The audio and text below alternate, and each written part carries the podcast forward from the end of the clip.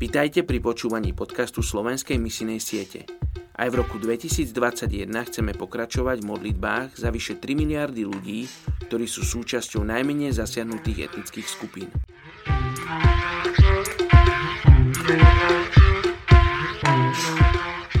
Je 8. januára a my sa modlíme za etnickú skupinu Han Xiang v Číne.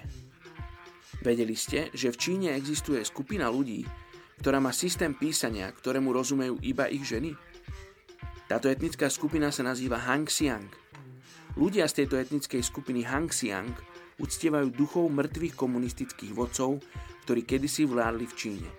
V roku 1861 sa veľský misionár Griffith John stretol s hunánskym veliteľom, ktorý sa chválil slávou a bojovou odvahou hunánskych mužov a uviedol, že nehrozí, že by niekedy uverili v Ježiša. Hrdosť a pícha ich urobila najviac nedotknutelnými zo všetkých čínskych národov. Dnes je v tejto 39 miliónovej etnickej skupine iba 80 tisíc kresťanov. Celá kresťanská populácia Hunan má najviac 120 tisíc ľudí. Poďte sa spolu so mnou modliť za túto etnickú skupinu Han Xiang v Číne.